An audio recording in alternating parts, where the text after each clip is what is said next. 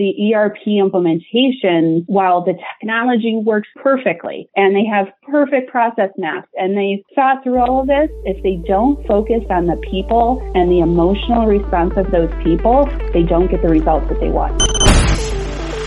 Growing a business requires a holistic approach that extends beyond sales and marketing. This approach needs alignment among people, processes, and technologies.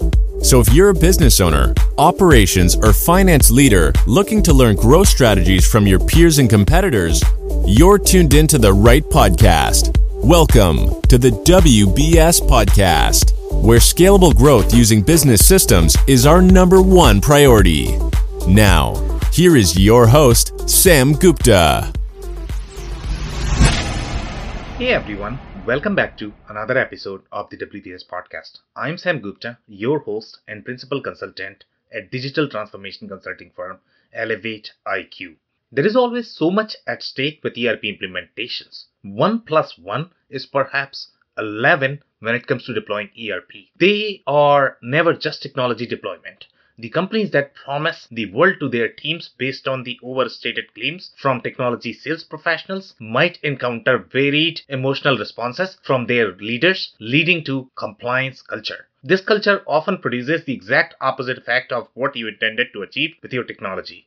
In today's episode, we have our guest Amanda Prochaska, who discusses how to prepare for change with large transformation projects and why continuous monitoring of emotional response is absolutely critical for the success of such projects. She also shares several stories related to emotional response and what she did to get these projects back on track and to bring positivity to the culture. Finally, she talks about what leaders need to do to identify the underlying symptoms of compliance culture and how to engage with vendors hired to help you manage this change.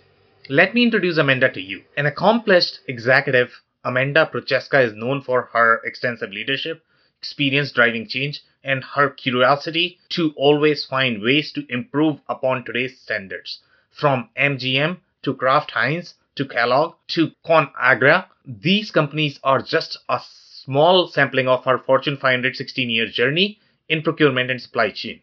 She left corporate two years ago to become the Chief Wonder Officer at Wonder Services and the Chief Shimmer Officer at Global Women Procurement Professionals. Amanda's motivation is to help your existing internal leadership increase your ROI through effective adoption of change and uplift women in procurement in their careers. With that, let's get to the conversation. Hey, welcome to the show, Amanda. Thank you so much, Sam, for having me. This is amazing. I can't wait to talk about the topic today. And I'm so excited to talk about today's topic as well because ERP implementations can have far implications and typically, nobody sees this from the culture perspective. So I'm super, super excited to jump on that topic. But before we do that, do you want to kick things off with your personal story and current focus? Oh, yeah, absolutely. So my personal story is one, I like to describe it as one of a, an adventure, a sense of wonder. You know, I, I've kind of meandered through my career but what grounded me in my 16 years in procurement was leading large scale transformation. So I started out in the, my first journey right out of school was implementing a new travel agency program, online oh, wow. booking tool, which was all the rage at the time, all the way through three SAP implementations, many Coupa implementations, Ariba, whatever in the procurement space. I was typically leading those large digital transformations, but then I was opening properties and and doing um, M&A integrations, which are huge cultural impacts. So what underpinned it all was this concept of change and how to lead change effectively and really what works and what doesn't work work because I've had plenty of failures along the way. Like, okay, yeah, everybody does. If anybody is saying that they have not had the challenges during ERP implementation, they are lying, in my opinion, right, Amanda?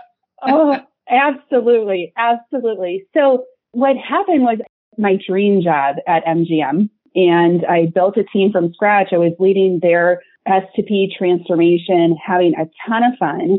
And then I got the opportunity to go out on my own. And I've always wanted to be an entrepreneur. And this was about two and a half years ago. And really in the back of my head was, I think I can help so many more people get through their change initiatives effectively and not only get through them effectively, but actually have an, a positive impact on the culture as an outcome. Because that was the one thing that I, I felt was lacking was uh, we would, we would tell people, Hey, this is the technology change that's going on. And people would just kind of take it in the chin. Uh, instead of looking at this as, okay, I have an opportunity not only to enable my organization with, let's, let's just say a new technology, new ERP deployment, but let's actually take the opportunity to build engagement, build an innovation culture. So that's what I set out to do. And that's the mission that I'm on right now. That's amazing. So obviously it's going to be super, super exciting discussion in my opinion. But before we do that, we have one of the standard questions that we ask all of our guests. And that is going to be Amanda. Mm-hmm. What is your perspective on growth? What does growth mean to you? Oh my gosh, it's like the whole purpose why we're here on earth. That's what it means to me. Like every single day, I was I was on a call, I was on a clubhouse room the other day and they were talking about failing forward and I was like, "Oh my gosh, I feel like I fail in little ways every single day." But I'm okay with that because growth is all about reflecting on the world around you watching yeah. what other people are doing and saying that works, that doesn't work. And really every single engagement in my mind, like we're just interacting here today and with your audience is an opportunity to learn. So that's really what it's all about. And that's what drives me every single day is growing. And if I'm not growing, then I need to go do something else. Right. And growth is not always fun. Like going out and starting my own business. Oh my gosh, not fun at times. Like there's been yep. extreme highs, extreme lows but I wouldn't trade it for the world because I'm growing every single day. So I love this question because we shouldn't be afraid of growth, but we also yeah. know, can also realize that growth is hard at times, right? It's not always sunshine and rainbows. It's hard. It's blood, sweat, and tears. It's energy that you have to put into it. But at the end of the day, it's so worth it. Yeah. And this is what I tell everybody. If anybody thinks that either growth is easy or digital transformation is easy or entrepreneurship easy. They just don't know what they are talking about. yes. So, yep, absolutely. So on that note, we are going to have tons and tons of stories around the impact on the culture due to ERP implementation. So do you have any stories that you would like to share? The more you share, the more my audience is going to love it. We love stories around here, yeah. Amanda. I love telling them too. So can I actually start with a non-ERP? This is actually a personal thing that just happened to me this week. So I'll start there because I think it sets the framework of what's going on in the macro picture of ERP implementation. So Amanda, the only so, condition I have yes. is it should be touching one yep. of the emotions. Okay. It should be making us laugh. It should be making us cry. okay. Or yes. just wonder okay. or inspire. You know, that's the only condition that we have here. All right. Perfect. So my daughter, she's nine. Okay. So last week on Fridays, they don't have school. We, we homeschool them and so they have Fridays off. And she was really super excited that day because we were planning on taking her to the roller rink and uh, perhaps a movie. And she was going to do this with her sister. And she had these all these plans in her head. And by eight o'clock in the morning, all of those plans changed. Okay. They changed because her, uh, her sister had to be across town at a dance competition and we didn't plan effectively. Let's just, yeah. let's just put it that way. So I literally crushed her dreams. Like she came into my office and was sobbing. She was just totally distraught because yeah. she thought she was going to be doing one thing and in a matter of minutes, it changed. Yeah. And her reaction was to cry other people's reactions, like the one that I had later on in the week, it was anger. Yeah. So I was invited on to a webinar and I was supposed to host a breakout session. And that breakout session, so I was going to be on screen. So working from home, I had to like put on makeup and do my hair and get all ready. And yeah. I was highly prepared, really excited about the topic like just really amped up to talk about this and lead a conversation of women through the topic. So we get to the point of the breakout room and I get put in the wrong room. Oh, wow. And the other moderator in the room was like, well, I'm moderating this room. I don't know what you're doing here. And I was so mad, right? Yeah. Because I thought I was going to be doing one thing And now I'm not. And I did all of this preparation. I was super excited about it and it just didn't turn out the way that I had hoped. I would be mad And so when I, right? And so I, I actually called a friend and I said, I am really mad about this right now. Give me perspective of how to manage this because I know it's not right to be mad, but yeah. I am and I just need to work through it. And her advice was call him back and ask for time one on one to do a webinar just with them about yeah. the topic that you were passionate about. So that's what I did and it worked out and we're getting on the schedule and it's actually going to be better than I think what it was to it uh, originally. So I share these stories because change, even in our personal lives, like when change of plans, change of expectations is hard. And there's yep. always an, an emotional response to it. And so when I think about ERP implementations, ERP implementations are big and hairy, right? They touch all kinds of people in the organizations. There's integration points that link people together that they're not used to. Now all of a sudden you're sh- you're sharing metrics and you might have organizational changes that go on in addition to just the technology ones. And what I learned throughout my career is to never forget that emotional response. Yep. I and agree. that's why I think so many times the ERP implementations, while the technology works perfectly and they have perfect process maps and they thought through all of this, if they don't focus on the people and the emotional response of those people, they don't get the results that they want. That not agree more. right?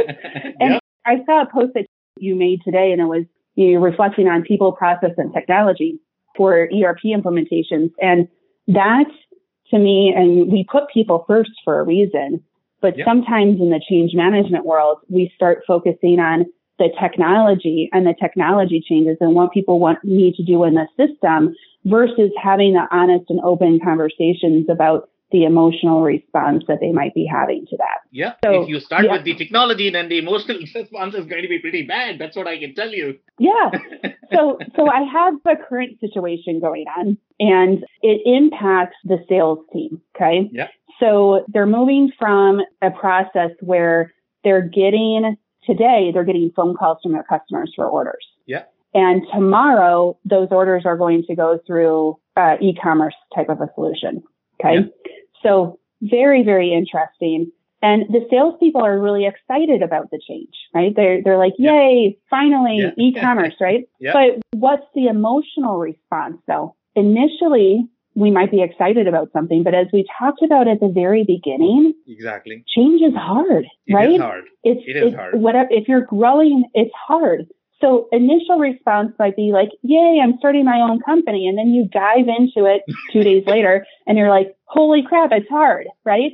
so that is, that is like the thing that we're concentrating on with these salespeople is like, we don't want to leave a void. We don't yeah. want to leave that void of, okay, they're no longer contacting their customers the way that they used to. So what do we want them to do instead? Do we want them to proactively reach out to those customers and continue to build a different relationship with them? What are they going to do with their time if they're not answering phone calls? What are they going to do instead? How are they going to feel about compensation? Is there going to be any compensation impact on this? And how are they going to really feel about that and react to it? And yep. so even though they're excited, yay, about e-commerce, you have to think through that response and we don't want to leave voids and we don't want to leave fears in people yep. and, and acknowledge that they have those emotions and then figure out how to approach it and make them understand the big picture and then the small picture, the micro picture of how it is impacting them. At the end of the day, the conversation I wanted to have today around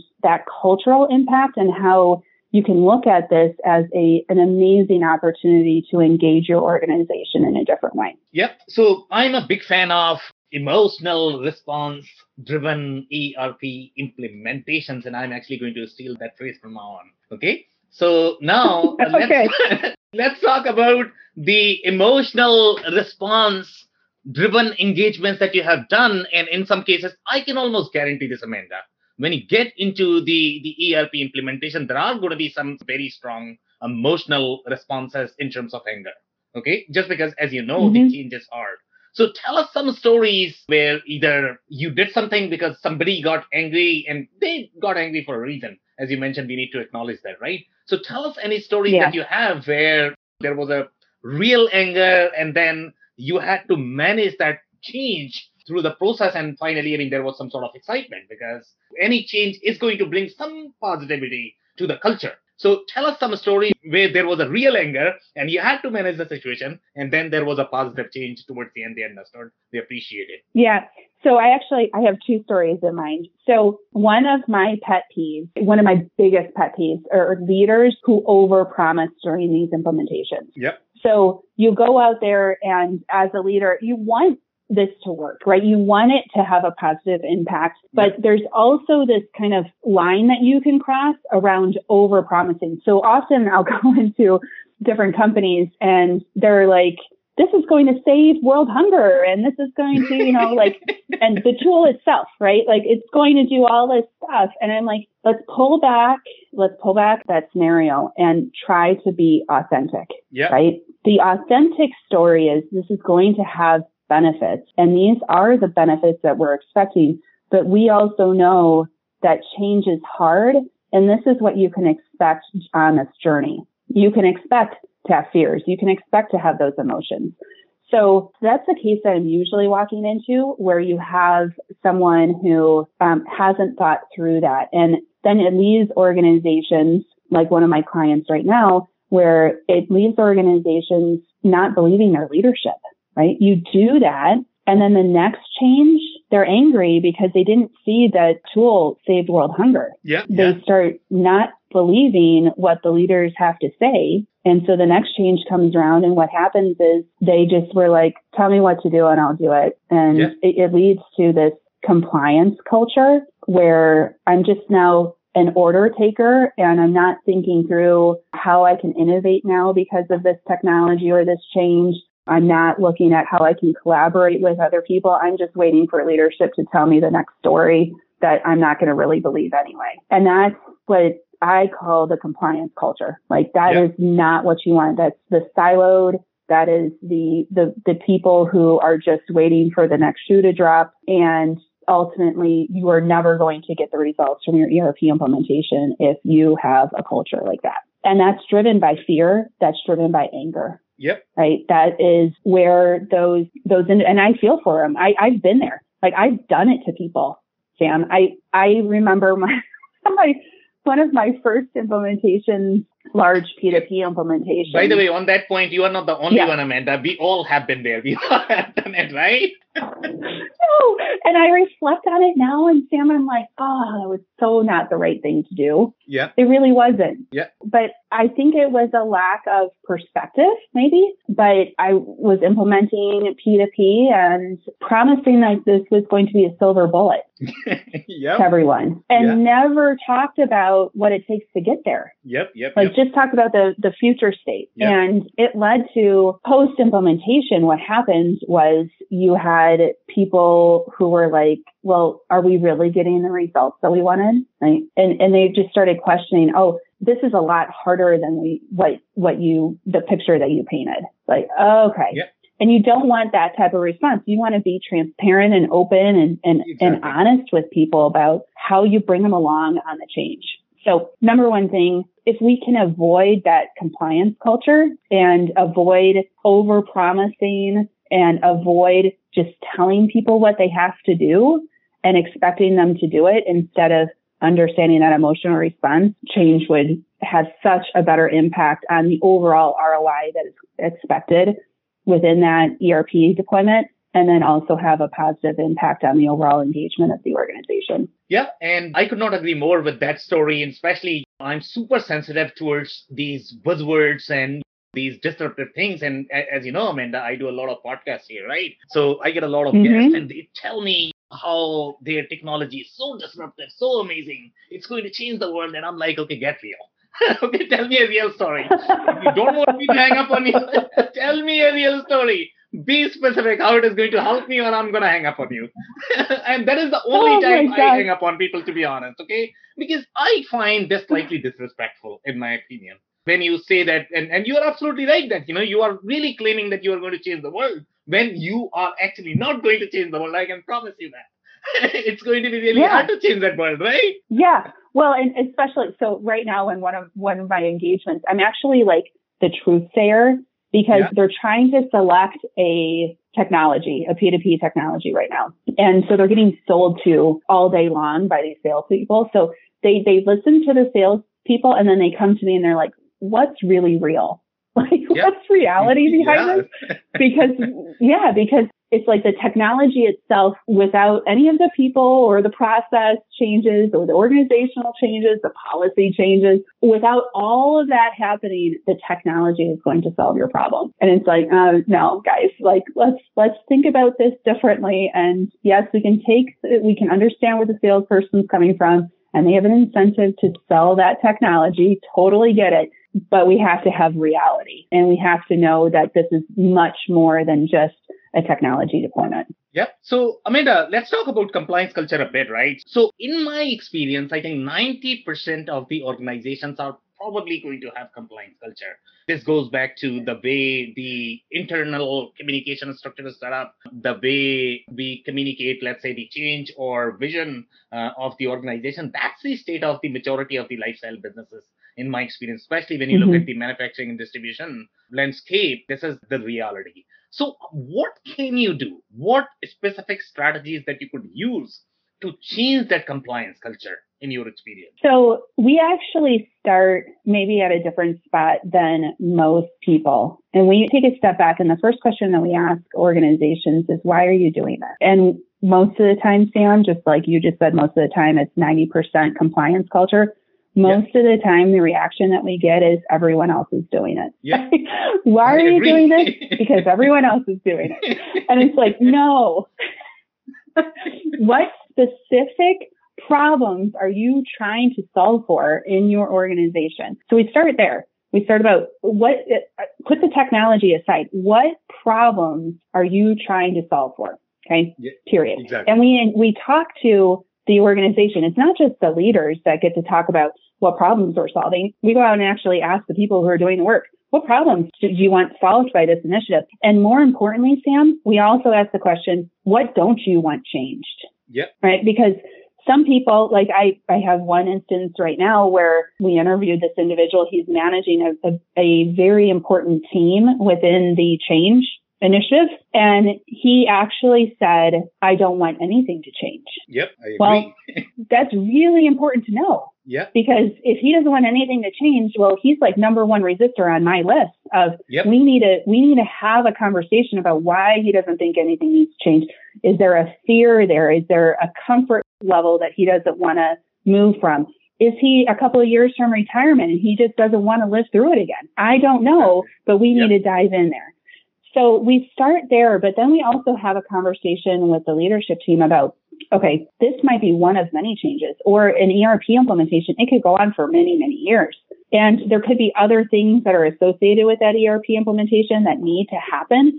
But if you don't connect all of those dots into a comprehensive story for everyone in the organization to follow along to, then it's just going to feel like you're one-offing people, right? So you, Yeah. you don't want to have the situation where, hey, I'm doing an ERP implementation, but oh, by the way, to do that effectively, I need to deploy a new WMS. And I also need to change how I manage all of my master data. If you don't, if just those three things alone, if you don't connect all those dots for people, people will make their own stories. That's an emotional response. They will make their own conclusions.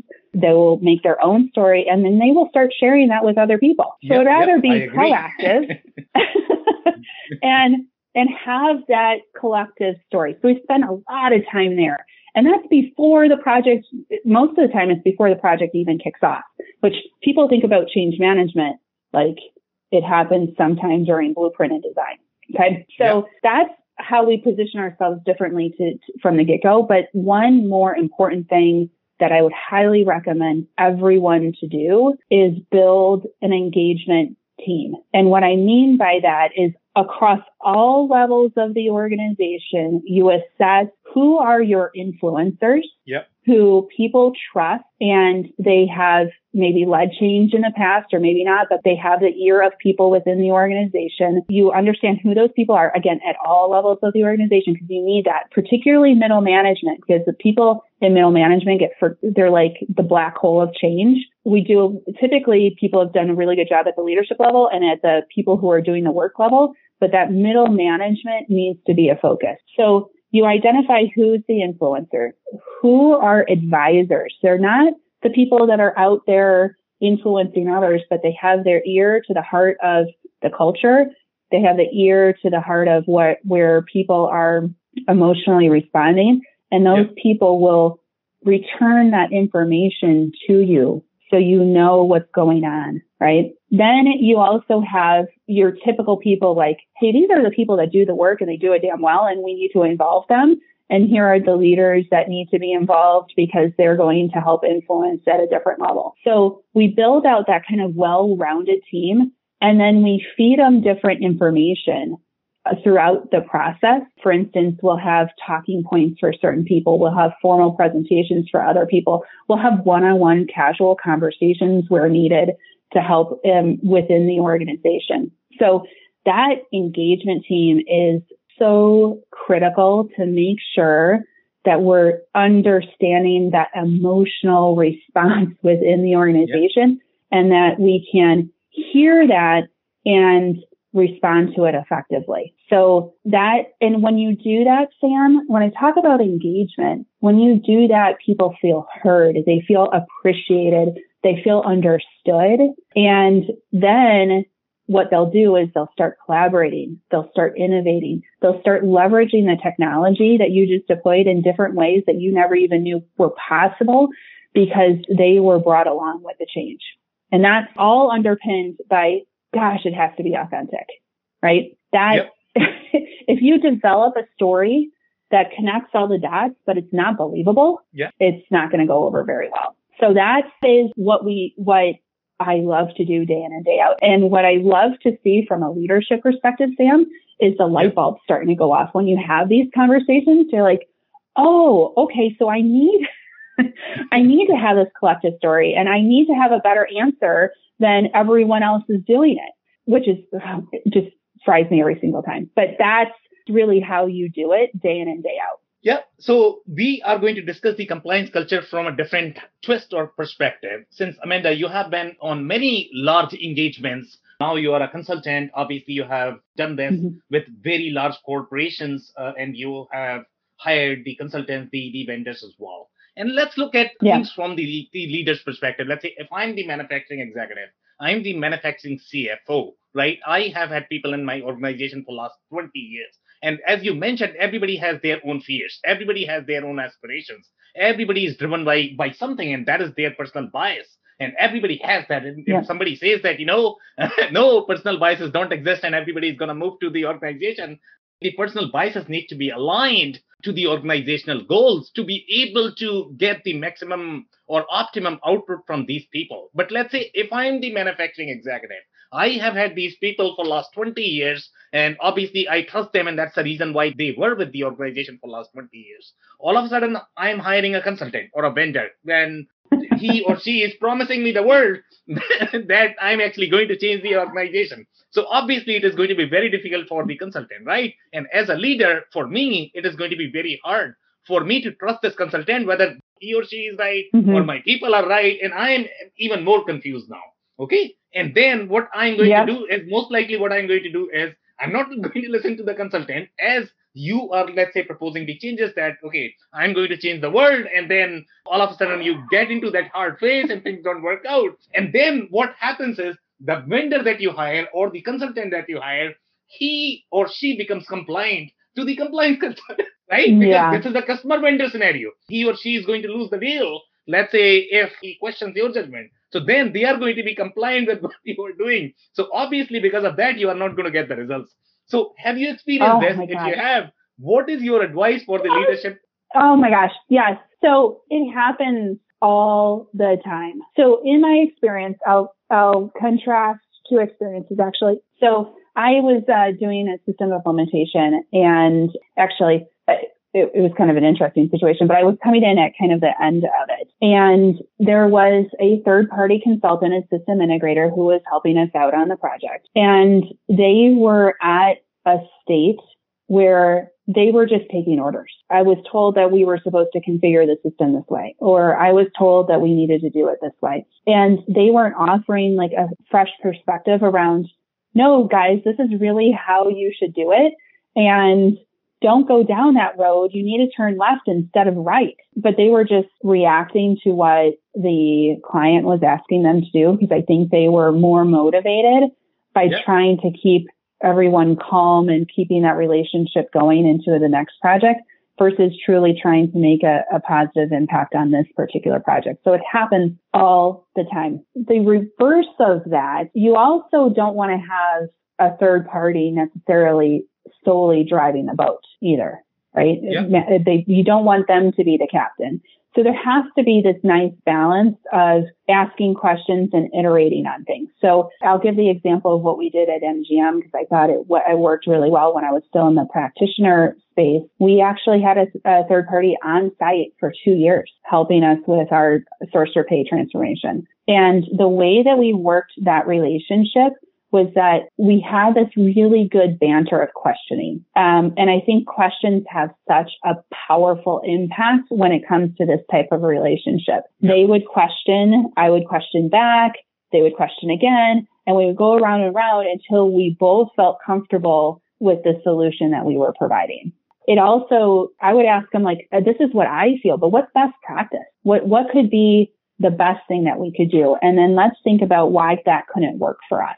So that type of banter and iteration back and forth, I think is very, very healthy. And it should be actually sought after in these types of relationships. Now that's something that I've learned through my engagements now that I'm on the other side of the table, mm-hmm. right? Yeah.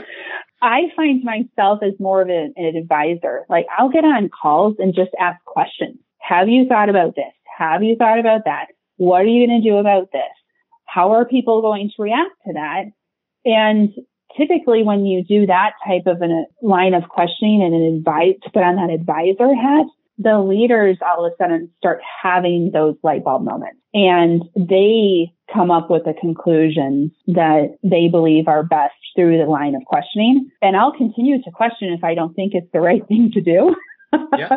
but that's, I think, the the way to get through that. I feel like I'm never really telling them what to do unless they particularly ask me for my opinion and that my role is more about, hey, have you thought about this? Have you thought about that? Why would that happen? Or, or how would they react? And, and I think that works very, very well. Okay, amazing, Amanda. This was a powerful conversation. Do you have any last minute closing thoughts by any chance? So I would say if you are a leader facing change, which so many leaders are. I know in the procurement space, the average length of a CPO's term in role is three years. So if you can only imagine if your CPO is changing every three years, the strategy is changing, whatever is going on in your organization is changing at least every three years. So you are facing change day in and day out. So if you are one of those leaders, remember that people come first. There will be an emotional reaction and you need to understand what that is so that you can be effective in your change, that you can drive adoption and ROI,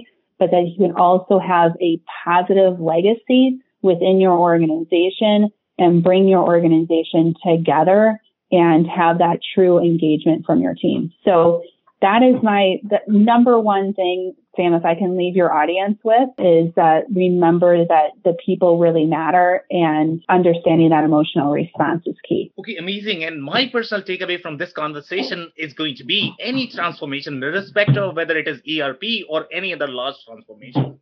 Don't lead with technology or solution. Lead with emotional response. On that note, Amanda, I really want to thank you for your time this was very fun conversation and super insightful. Thank you so much for the opportunity, Sam. I cannot thank our guests enough for coming on the show for sharing their knowledge and journey. I always pick up learnings from our guests and hopefully you learned something new today. If you want to learn more about Amanda or to meet Alice and learn more about how to become a change warrior, head over to wonderservices.net. It's W O N D E R S E R V I C E S dot net. Links and more information will also be available in the show notes. If anything in this podcast resonated with you and your business, you might want to check other related episodes, including the interview with Carol Marzouk from Leadership and Soul, who discusses how to uncover and correct lingering toxicity before it stunts your business growth. Also, the interview with Aaron Koss, CPA from Site Consulting Group, who brings a unique and fresh perspective on how to manage large transformation projects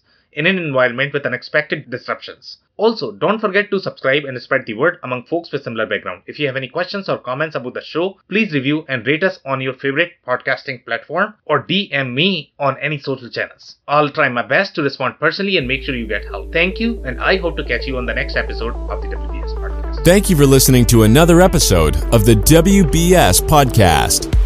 Be sure to subscribe on your favorite podcasting platform so you never miss an episode. For more information on growth strategies for SMBs using ERP and digital transformation, check out our community at WBS.rocks. We'll see you next time.